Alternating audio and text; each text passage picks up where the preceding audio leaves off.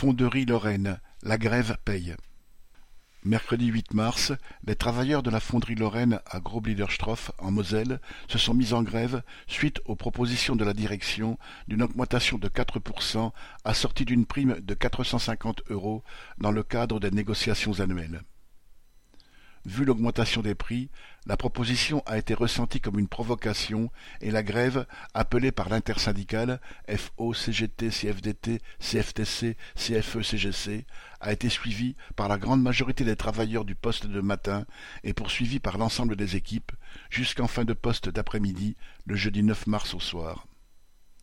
L'entreprise, qui compte actuellement 380 travailleurs et une centaine d'intérimaires, fabrique des pièces en aluminium entrant dans la composition des boîtes de vitesse de BMW et des moteurs électriques de Mercedes. Autant dire que les profits records annoncés ces derniers jours par les constructeurs automobiles étaient dans toutes les têtes. 18,6 milliards d'euros pour BMW, en hausse de 50%, et 14,8 milliards d'euros, en hausse de 34% pour Mercedes. Cela confortait les travailleurs de l'usine à demander leur dû aux deux équipementiers automobiles allemands, Voie Automotive et ZF, qui possèdent actuellement la fonderie Lorraine et ne sont pas en reste en termes de résultats. Après quelques heures de grève, la direction a dû revoir sa copie, augmentant la prime à 2150 euros et proposant 30 euros bruts d'augmentation des salaires.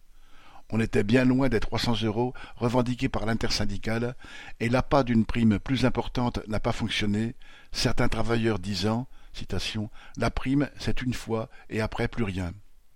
Le directeur a eu beau pleurer, disant que, à Continental, un groupe bien plus riche, les travailleurs de la ville voisine de Sarreguemines ont obtenu bien moins, rien n'y a fait. C'est donc la direction allemande de ZF qui a fini par se déplacer, concédant aux grévistes une augmentation de 150 euros bruts avec effet rétroactif au 1er janvier 2023, ainsi qu'une prime de 1500 euros. Pour les travailleurs, c'était la confirmation, comme cela se disait sur le piquet de grève, que, citation, la direction du site n'a aucun pouvoir, ce sont les donneurs d'ordre, les actionnaires qui ont l'argent et qui doivent venir négocier. Conscients que les prix vont continuer à flamber, les travailleurs ont également imposé une augmentation de 115 euros dès janvier 2024 à renégocier à la hausse si l'inflation en 2023 dépasse les 6%, ainsi qu'un engagement écrit sur le maintien du nombre d'emplois en CDI. Même si le compte n'y est pas complètement, ils ont repris avec le sentiment d'avoir fait plier le patron et se dire prêts à réutiliser dès qu'il le faudra l'arme de la grève, dont les deux jours seront payés. Correspondant.